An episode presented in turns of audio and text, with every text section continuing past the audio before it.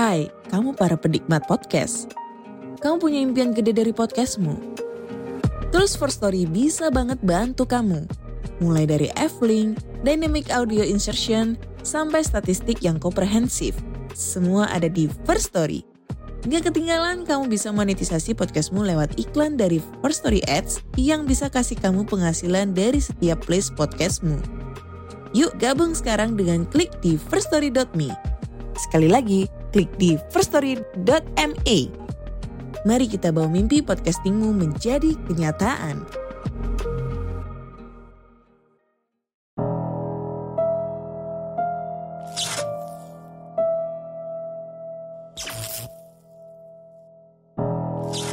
Assalamualaikum warahmatullahi wabarakatuh. Jumpa lagi di Good Night YouTube channel. Apa kabar nih teman-teman? Semoga kalian yang menonton video ini selalu diberi kesehatan dan dilancarkan rezekinya.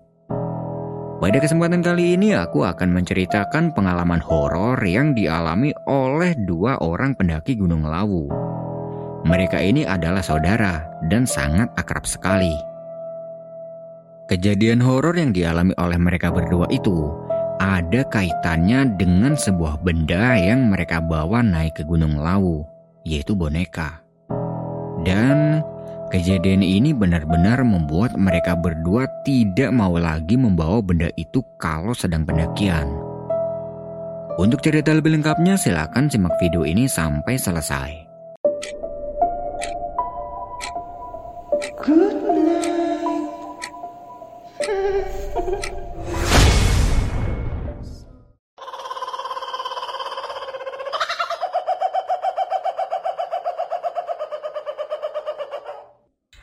Kisah ini dialami oleh Willy dan Vivi ketika melakukan pendakian ke Gunung Lawu. Willy adalah kakak kandungnya Vivi. Umur mereka hanya selang 4 tahun dan mereka berdua adalah saudara kandung yang saling melengkapi, selalu membela, solidaritas tanpa batas, saling menasehati, sekaligus teman setia yang selalu ada satu sama lain. Ya, meskipun Sesekali Willy suka berbuat jahil kepada Vivi. Orang tua mereka sangat sibuk dengan pekerjaannya sehingga jarang ada waktu untuk berkumpul. Tapi mereka sudah berkomitmen untuk saling menjaga sampai akhirnya mereka bisa menemukan pasangan dan jalan hidupnya masing-masing. Mereka mempunyai hobi yang sama, yaitu traveling. Dan setelah melihat kegiatan mendaki gunung saat ini sedang ngetren, mereka pun mencoba untuk menemukan hobi baru, yaitu di dunia hiking. Hingga akhirnya, hobi barunya ini membawa mereka ke Gunung Lawu. Setelah sebelumnya mereka telah ke beberapa gunung yang ada di Jawa Tengah, seperti Gunung Prau, Gunung Andong, Gunung Merbabu, dan lain-lain. Karena merasa ingin sekali menginjakan kakinya di puncak perbatasan antara Jawa Tengah dan Jawa Timur, Willy pun menuruti permintaan Vivi ini dan mengagendakannya.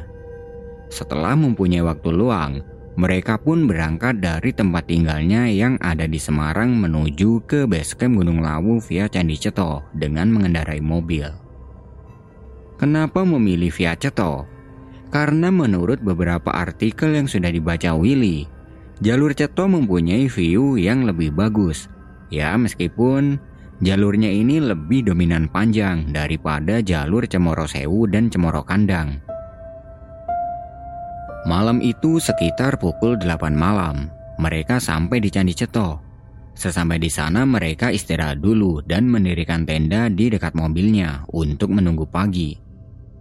Singkat cerita, pagi pun tiba.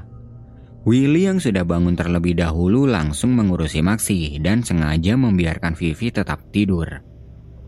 Setelah selesai mengurusi Maxi, barulah Willy membangunkan Vivi dan mengajaknya untuk sarapan.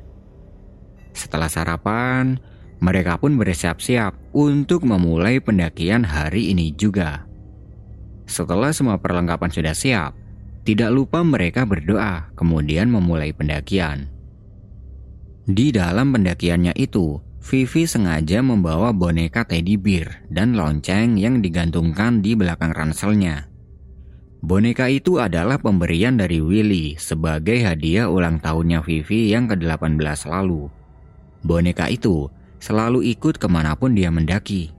Bisa dibilang itu adalah benda yang paling disukai Vivi. Terus berjalan melewati beberapa candi yang konon peninggalan Majapahit. Sambil sesekali, Willy membuat usil kepada Vivi dengan membunyikan lonceng yang ada di belakang ranselnya Vivi. Sambil dia bilang, Awas awas, ada sapi mau lewat. Sampai di sini masih belum ada kejadian yang aneh. Mereka berjalan sambil sesekali bercanda agar tidak capek. Hingga akhirnya Sampailah mereka di pos 1 sekitar jam 11 siang. Sesampai di pos 1 mereka berhenti sebentar untuk melepas penat. Setelah 15 menit istirahat, mereka pun lanjut berjalan lagi hingga sampai di pos 2 sekitar jam setengah satu siang.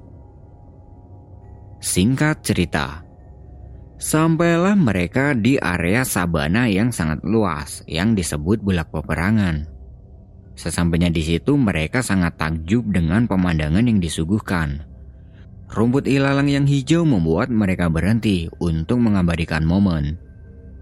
Mereka pun menepi ke sebelah kiri jalur pendakian, yang di situ terdapat sebuah bukit dan banyak pohon yang berjajar.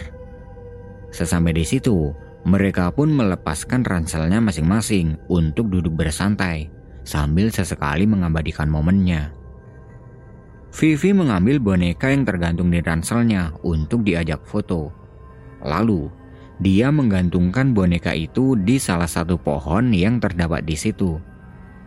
Setelah boneka itu digantung, mereka duduk lagi sambil menikmati cemilan. Nah, mulai dari sini satu persatu keanehan mulai mereka alami. 15 menit kemudian ketika mereka sedang asyik duduk sambil memakan cemilan, Tiba-tiba Willy mendengar ada suara anak kecil tertawa lirih tepat di belakangnya. Sontak, Willy pun terdiam dan suara tertawa itu masih saja terdengar. Di sisi lain, Vivi juga terdiam dan mendengarkan hal yang sama. Lalu Willy bilang pada Vivi, Vi, dengar nggak? Sambil memegang cemilan, Vivi hanya mengangguk sambil menatap tajam ke arah Willy. Seketika itu bulu kuduk langsung berdiri. Karena merasa ada yang aneh, Willy cepat-cepat mengajak Vivi untuk segera meninggalkan tempat itu. Mereka kembali menggendong ranselnya masing-masing. Dan tidak lupa, Vivi mengambil boneka yang tadi masih tergantung di pohon untuk digantungkan kembali di ranselnya, kemudian lanjut berjalan. Sambil berjalan, Willy merasa deg-degan. Dia merasa bahwa di tempat tadi ada makhluk halus yang sedang menggodanya. Willy meminta kepada Vivi agar sedikit mempercepat jalannya. Tapi, jalannya Vivi waktu itu malah semakin lambat. Vi, ayo cepat dikit jalannya. Tasku kok tiba-tiba berat banget ya mas? Vivi merasakan berat di bagian ranselnya. Rasanya ransel itu lebih berat dua kali lipat dari sebelumnya. Jadi sambil berjalan, Willy berusaha membopong ransel yang digendong Vivi, hingga sampailah mereka di area Gupakan Menjangan ketika hari sudah sore. Sesampainya di Gupakan Menjangan, Willy merasa lega karena bisa bertemu dengan beberapa pendaki lain yang sedang ngecamp. Dan anehnya, Ransel yang tadinya terasa berat itu sudah tidak terasa berat lagi dan terasa seperti biasa. Mas, udah lepasin tasnya, udah gak berat kok. Ucap Vivi kepada Willy setelah sampai di kupakan menjangan. Willy merasa benar-benar aneh. Lalu, mereka bergegas membongkar ranselnya masing-masing dan mendirikan tendanya untuk ngecamp. Setelah tenda sudah berdiri, Willy meminta kepada Vivi untuk memasukkan semua barang-barangnya ke dalam tenda, sementara dia sibuk mempersiapkan alat untuk masak. Setelah semua barang sudah dimasukkan, Vivi pun ikut membantu Willy memasak di depan tenda dan tidak lupa menggantungkan boneka beruang kesayangannya di tengah-tengah pintu tenda. Malam itu mereka memasak sambil bercanda. Setelah masakan sudah matang, mereka pun makan dan dilanjut dengan menikmati minuman hangat di depan tenda. Nah, ketika sedang asik bercanda di depan tenda, tiba-tiba samar-samar Willy mendengar ada suara tangisan anak kecil dari belakang tendanya. Suara tangisan itu terdengar hanya sebentar, tapi Willy mengabaikannya dan menganggap itu hanyalah halusinasinya saja. Malam semakin larut. Terlihat waktu sudah menunjukkan jam 9 malam. Terlihat beberapa penghuni tenda lain sudah istirahat di dalam tendanya masing-masing. Willy pun mengajak Vivi untuk masuk ke dalam tenda dan beristirahat. Karena besok mereka masih ada perjalanan ke puncak Hargodomila, puncak Gunung Lawu. Ketika akan masuk ke dalam tenda, tanpa disengaja Sambil berjalan pandangan Vivi melihat ke arah tenda sebelah yang penghuninya sudah tidur. Dan di situ, dia sempat melihat ada anak kecil berambut panjang yang sedang mengintip ke arah mereka. Anak kecil itu tepatnya di sebelah tenda pendaki lain tersebut. Melihat itu Vivi sedikit tersentak. Sesampainya di dalam tenda, dalam hati dia berkata, "Yang aku lihat tadi apa ya?" Karena merasa itu hanyalah halusinasinya saja, Vivi pun mengabaikannya, lalu bergegas ke posisi tidurnya. Sementara Willy, dia masih sibuk membereskan alat masak di sebelah pintu tenda. Setelah selesai membereskan peralatannya, Willy pun masuk untuk tidur di sebelahnya Vivi. Malam semakin larut. Sekitar jam 12 malam, Vivi terbangun dan mencari boneka beruangnya, tapi tidak ada. Setelah dicari-cari, barulah dia ingat kalau bonekanya itu masih tergantung di depan pintu tenda. Mengingat itu, Vivi pun lekas mengambilnya dan membawa boneka itu tidur bersamanya. Beberapa jam kemudian, Willy pun terbangun karena merasa ada yang menggoyang-goyangkan badannya. Awalnya, Willy mengira itu adalah kerjaan Vivi. Tapi setelah bangun, dia melihat Vivi masih dalam posisi tidurnya dan terlihat sangat nyenyak. Tanpa berpikir panjang, Willy pun kembali melanjutkan tidurnya. Selang beberapa menit kemudian, dia mendengar suara yang tadi dia dengar, yaitu suara anak kecil. Tapi, kali ini suara anak kecil itu tidak menangis, justru sebaliknya. Suara anak kecil itu terdengar tertawa cekikikan. Willy mencoba mengabaikan suara itu. Tapi, suara itu terus terdengar di telinganya Willy. Karena penasaran, akhirnya Willy memutuskan untuk mengambil headlampnya dan menengok keluar untuk mencari sumber suara tersebut. Setelah membuka tenda, dia menoleh ke kanan kiri sambil mengarahkan headlampnya seirama dengan arah pandangannya. Tapi yang terlihat hanyalah tenda pendaki lain dalam keadaan gelap. Kemudian, dia pun mengarahkan headlampnya ke arah sebelah tendanya. Betapa terkejutnya Willy ketika melihat ke arah sebelah tendanya. Di situ dia melihat ada sosok anak perempuan berambut panjang, memakai baju putih, dan wajahnya sangat pucat. Dia sedang duduk selonjoran sambil bermain boneka beruang milik Vivi. Posisinya pun tepat di samping tenda dekat posisi tidurnya Vivi. Melihat keberadaan sosok anak perempuan itu, Willy pun cepat-cepat kembali masuk dan menutup pintu tendanya. Lalu dia kembali ke posisi tidurnya.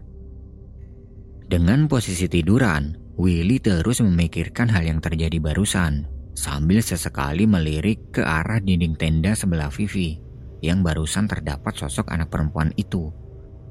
Dan setelah melihat keberadaan anak perempuan tadi, Willy sudah tidak mendengar suara cekikikan anak kecil yang tadi dia dengarnya itu.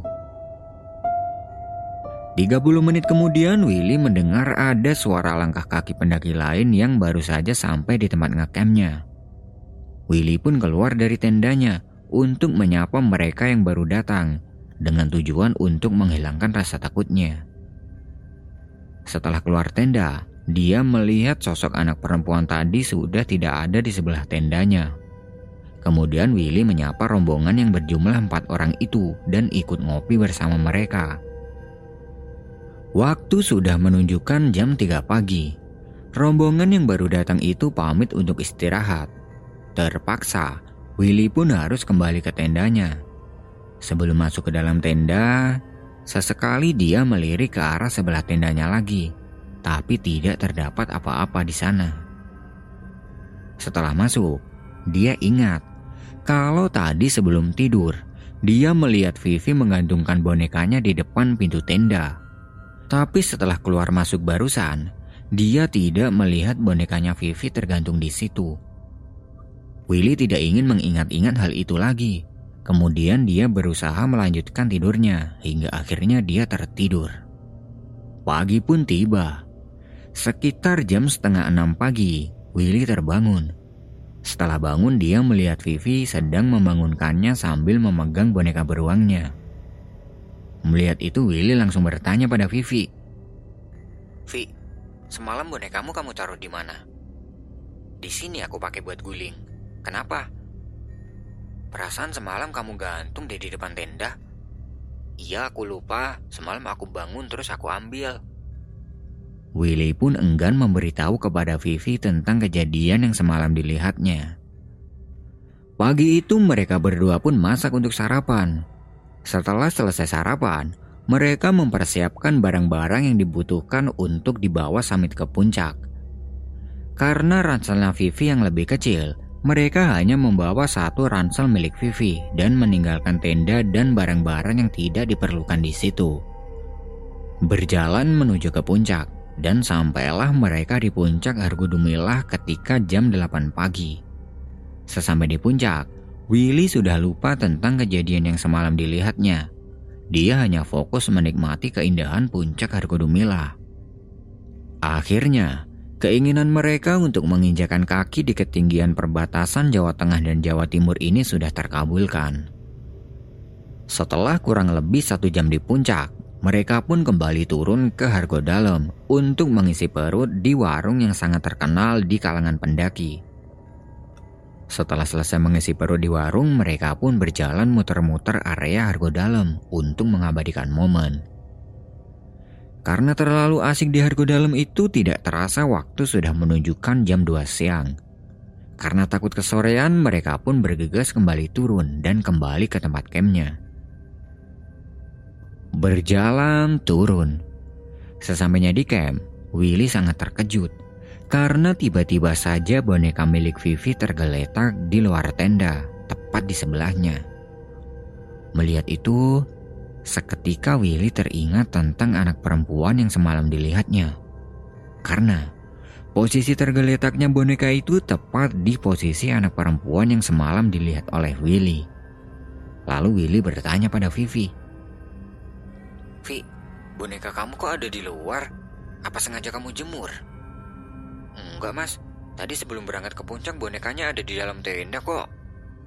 Lah, itu kok ada di luar? Apa jangan-jangan ada yang masuk ke tenda kita? Mendengar jawaban dari Vivi, Willy langsung masuk ke dalam tendanya untuk memastikan.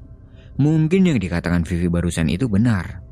Tapi, setelah mereka berdua masuk, ternyata tidak ada tanda-tanda bekas orang masuk. Seketika suasana jadi mencekam, dan di sisi lain, kondisi tempat camp mereka itu tidak ada orang sama sekali, hanya ada beberapa tenda saja yang tidak berpenghuni. Willy, dia sudah merasakan bahwa ada sesuatu yang tidak beres di tempat itu. Lalu Willy cepat-cepat mengemasi barangnya dan mengajak Vivi untuk turun sore itu juga. Setelah selesai berkemas, mereka pun akan berjalan turun. Sebelum berjalan turun, Willy mengajak Vivi untuk berdoa, berharap agar tidak terjadi apa-apa selama perjalanan turun nanti. Setelah selesai berdoa, Willy berpesan pada Vivi. Nanti selama perjalanan turun kalau melihat atau mendengar sesuatu yang sekiranya tidak logis abaikan ya. Iya, Memangnya ada apa sih mas?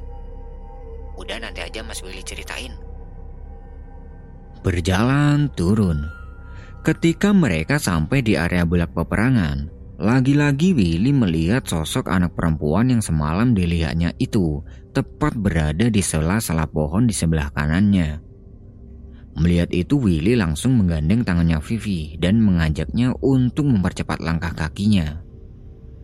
Vivi yang tidak melihat keberadaan anak kecil itu pun hanya menurut.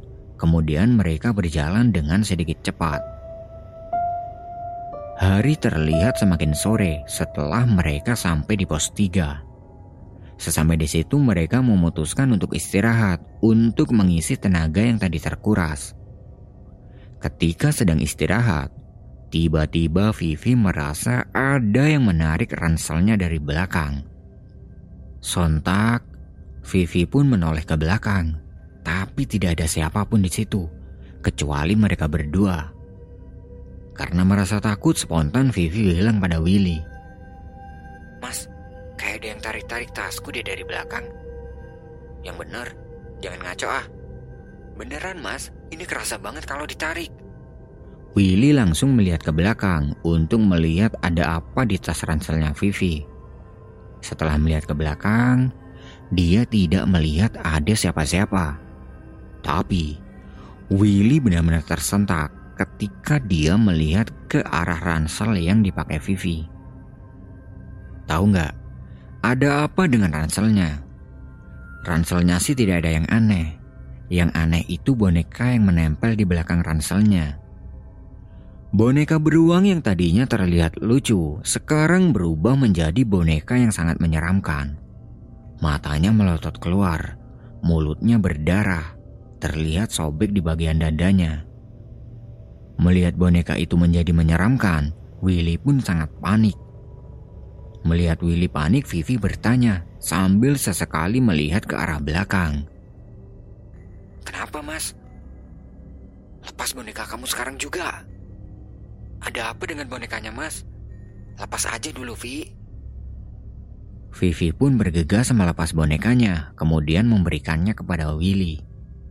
Anehnya, di mata Vivi boneka itu terlihat baik-baik saja, tapi tidak dalam pandangan Willy.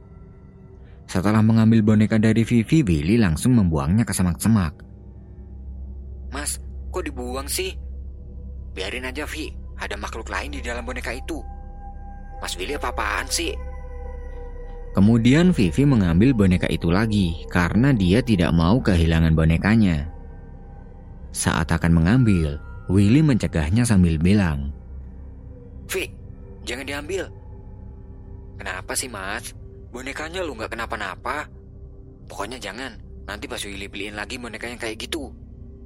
Vivi tetap saja ingin mengambilnya dan berusaha meyakinkan Willy kalau boneka itu tidak ada apa-apa. Akhirnya Willy pun membiarkan Vivi untuk mengambilnya lagi.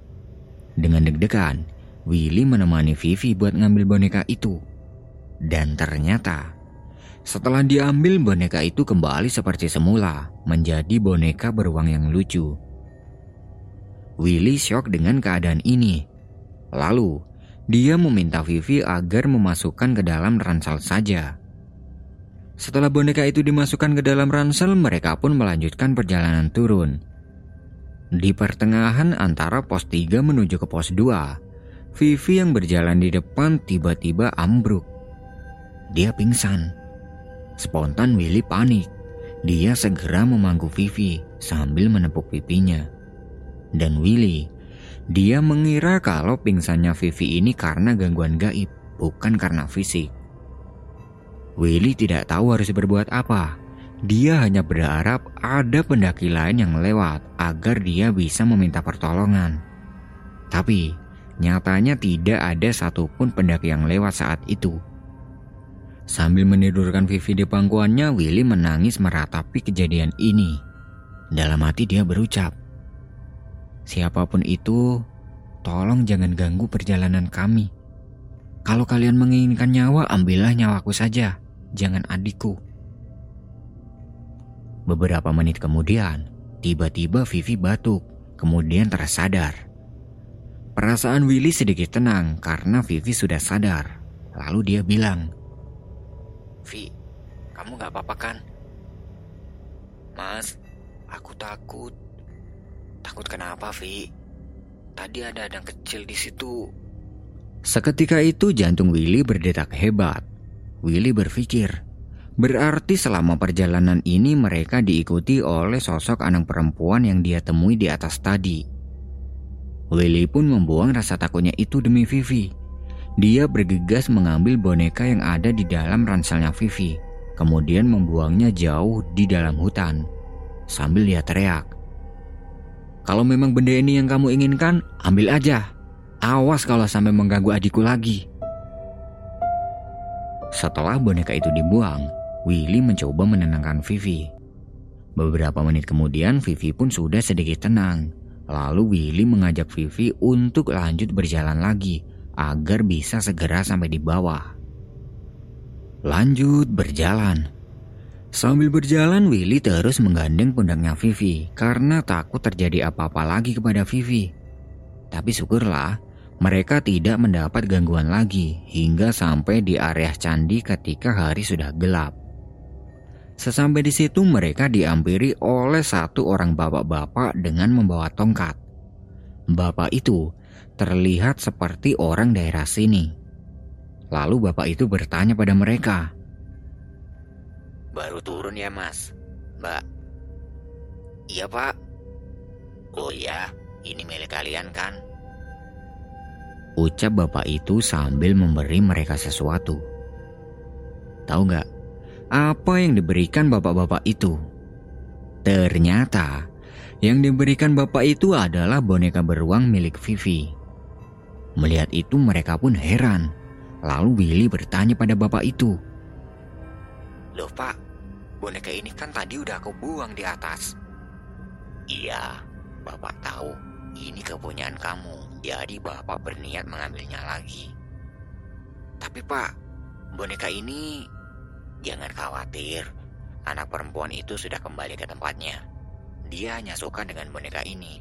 Dan sekarang boneka ini sudah kembali seperti boneka biasa. Kalian bisa membawanya lagi. Mereka pun menerima boneka itu lagi. Kemudian bapak itu lanjut berucap sambil memegang pundaknya Willy. Jaga adikmu baik-baik ya. Selamat jalan. I iya pak, terima kasih banyak. Mereka pun lanjut berjalan lagi. Setelah beberapa langkah berjalan meninggalkan bapak-bapak tadi, Willy sempat menoleh ke belakang.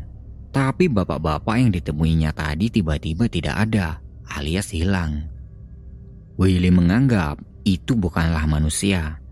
Karena kalau dipikir secara logika, tidak mungkin dia bisa menemukan boneka ini, dan tidak mungkin juga dia pergi secepat itu. Tapi karena beliau baik, Willy tidak merasa takut sedikit pun. Singkat cerita, sesampai di mobil malam itu mereka langsung bergegas meninggalkan base camp dan kembali ke rumah dengan selamat. Dan boneka beruang itu sekarang mereka segel di sebuah lemari kaca untuk pajangan kamar dan kenang-kenangan. Dan Willy, dia mengganti boneka beruang yang lebih besar dengan tujuan agar tidak bisa dibawa lagi kalau pendakian. Nah, itu tadi adalah pengalaman horor yang dialami oleh kakak beradik, yaitu Willy dan Vivi, ketika mereka melakukan pendakian ke Gunung Lawu via Candi Ceto. Terima kasih buat teman-teman yang sudah nonton video ini sampai selesai. Aku pamit undur diri dulu ya. Good night and see you next time.